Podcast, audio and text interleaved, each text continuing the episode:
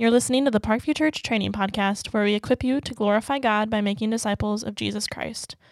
If you'd like to learn more about Parkview or give to our ministry, please visit parkviewchurch.org. Parkview Church, blessings to you in the name of our Lord Jesus Christ. My name is Wade. I am the pastor for college students here at Parkview, and we are continuing our series in defining a whole disciple. And so far, what we've learned is that a whole disciple is a forgiven, child of God who is taking the next step to learn Jesus, love Jesus, and live Jesus. So now we're in the second main segment of loving Jesus. And we're looking at the first aspect, which is loving Jesus passionately above all else. The assumption underneath this aspect is that we as humans are designed by the Lord of love to love. Very simply, we are lovers. Our hearts are built by God to love. Jesus makes this clear in Matthew 22. You're probably very familiar with this passage. It's the greatest commandment. The question Jesus was posed to Jesus of what's the greatest way a human could worship their creator and redeemer Lord? Jesus' answer is love God with all your heart, soul, mind, and strength, and love your neighbor as yourself. First and foremost to Jesus is loving God above everything else in life. And this makes sense. It makes sense because we're made in the image of the God who is love. The Christian church throughout history has always confidently confessed that God is Trinity. One God in three persons, blessed Trinity, as the great hymn says, Holy, holy, holy. The Father loving the Son, Jesus, in the joy of the Holy Spirit. This is who God is. In John 17, as Jesus is praying to the Father, here's the Son praying to, Father, to the Father, and Jesus says this Father, the love which you had for me before the foundation of the world. And then earlier in John 16, Jesus says that he will send the Holy Spirit to his disciples so that they might know him so, according to Jesus, the Bible is the true story of the Father passionately loving Jesus the Son in the joy and power of the Holy Spirit. That is the Father's greatest passion. God's greatest passion is to love his Son Jesus passionately above all else. In fact, Proverbs 8, this is an amazing passage of Scripture. In Proverbs 8, Jesus is personified as wisdom. And this is seen of wisdom being part of the creation of the world. And wisdom speaks, personifying Jesus. And wisdom says, I was beside God like a master workman, and I was daily his delight, rejoicing before him always, rejoicing in the world he made, and delighting in the children of man. And so, according to Scripture, this God, Father, Son, and Spirit. They are a united team that overflows with love and delight for one another and then into the world that they have made. And so here is where we come in. We humans, made in His image, are built to run on the fuel of God's love. We've disconnected ourselves from this love through sin. And sin is simply choosing to love lesser things more than and above God. That is why our hearts are so broken, why hate and evil and selfish indulgence just pour out of our hearts just as much as real and authentic love. But the Lord shows more grace for sinners like us through the gospel. This is his plan from all eternity to draw sinful, rebellious men and women into his glorious love forever through Christ. Romans 5 8 says it like this God demonstrated his love for us that while we were still sinners, Christ died for us. The great theologian Augustine said that the cross of Christ is God's pulpit of love. The cross of Christ is the pulpit of God's love. God the Father preaching the depths and lengths and widths of His love for needy sinners through Christ, His Son. So here's the point As it says in 1 John 4, you may be familiar with this passage, it says that we love because God first loved us. We were made for the love of God. We were made to love God above all else. And though we've fallen short of this glorious love because of our sin, God has done everything necessary in the gospel of Jesus to make us people who love Christ. Psalm 116, such a sweet psalm. The psalmist says, I love you, Lord. It's a psalm declaring the psalmist's love to the Lord. And they gave reasons why. I love you, Lord, for you are gracious and you have delivered my soul from death.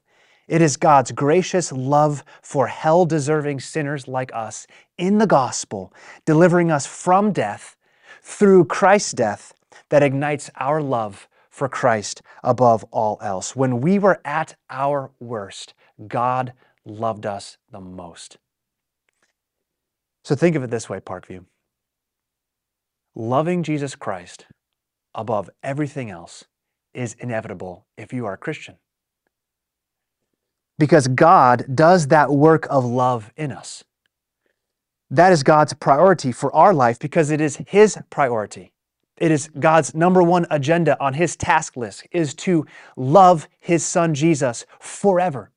And so He wants to bring us into that. And He has invested all of His holy resources of His love into us by the Holy Spirit to guarantee that we will be the sorts of people that love Christ passionately above all else. That is why He sent Christ. That is what He's doing now by the work of the Holy Spirit in our lives and in the church. And that is what we will finally accomplish in all eternity, where it says in Revelation 7 that all of God's redeemed people surround the throne of the crucified, risen Lamb of God, where every tear is wiped from our eyes and sin is finally and fully cleansed from our hearts. And we cry, Salvation belongs to the Lord, blessing and glory and wisdom and thanksgiving and honor and power and might be to our God forever and ever.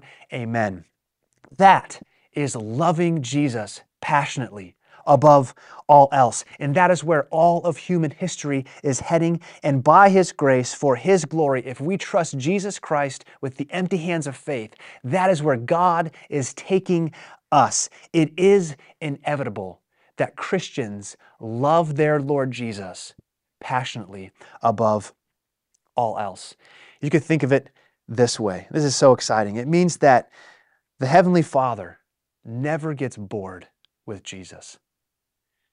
He never gets tired of enjoying and honoring his son with all of his heart. In fact, there are millions and millions of angels constantly worshiping Jesus because Jesus is just that endlessly delightful. Jesus is that fascinating. Jesus is that interesting that he deserves an eternity times eternity to simply just explore and behold the wonder of His glory that draws out of our hearts love for Him. We could say it like this The Father is having so much gospel fun right now, loving His Son Jesus, but in the joy of the Holy Spirit, that He wants to share this holy fun with us. And so he sends forth the Holy Spirit into our hearts, Romans 5 5, and the Holy Spirit sheds abroad in our hearts the love of God, and then we respond in love for Christ. So to love Christ passionately above all else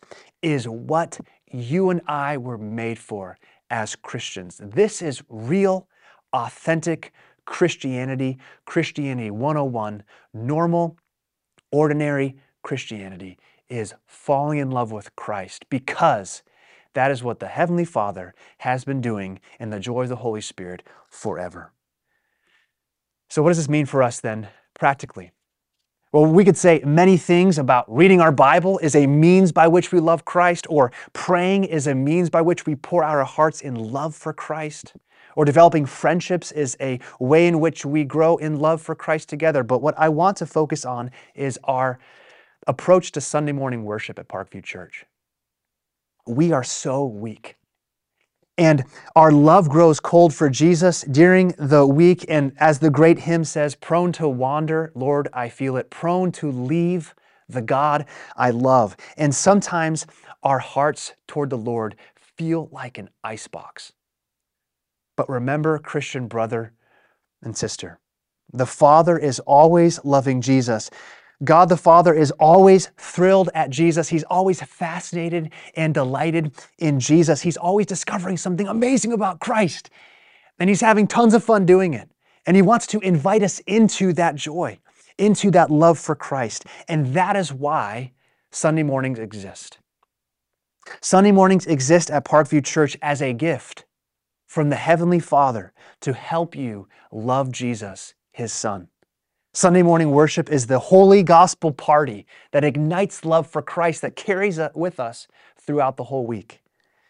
Think about the songs that we sing. That's when you get to praise Jesus and rehearse his great love. When you hear the sermons preached and God unfolding his word to you, what he is doing is he is preaching to you about the endless love of Christ for you from every text of the Bible so that you might respond in love for Christ, in obedience and witness to the nations. In communion, Jesus shares a meal with you. You get to have a fellowship meal with your Lord Jesus where he reminds you of his great love for you to the point of shedding his blood on the cross for your sins. And then before and after the service, we get to enjoy fellowship and friendship with our fellow Christians, and we get to encourage each other to keep loving Christ, to keep moving forward, to keep growing in the Lord, and to express our love for Him by the way that we treat one another. So let's make it our aim to love Christ above all else, especially on Sunday mornings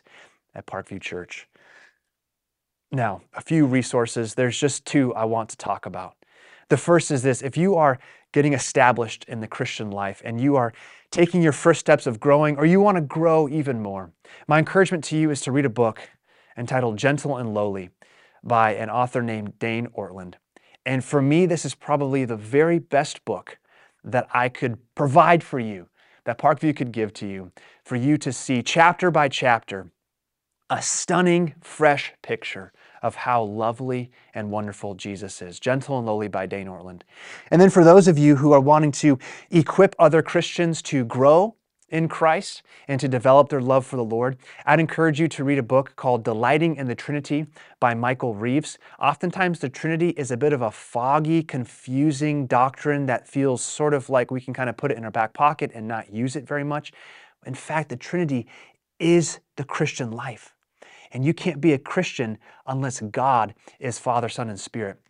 So that book for me was hugely important in seeing how much joy uh, God has for us as Christians.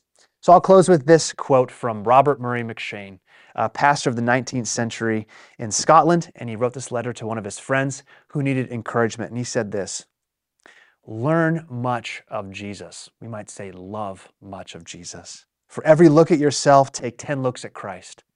He is altogether lovely, such infinite majesty and yet such meekness and grace, and all for sinners, even the chief. Live much in the smiles of God, bask in his beams, feel his all seeing eye settled on you in love, and rest in his almighty arms. Let your soul be filled with the heart ravishing sense of the sweetness and excellency of Christ and all that is in him. Parkview, this Jesus truly is worth loving passionately above all else. The Lord be with you.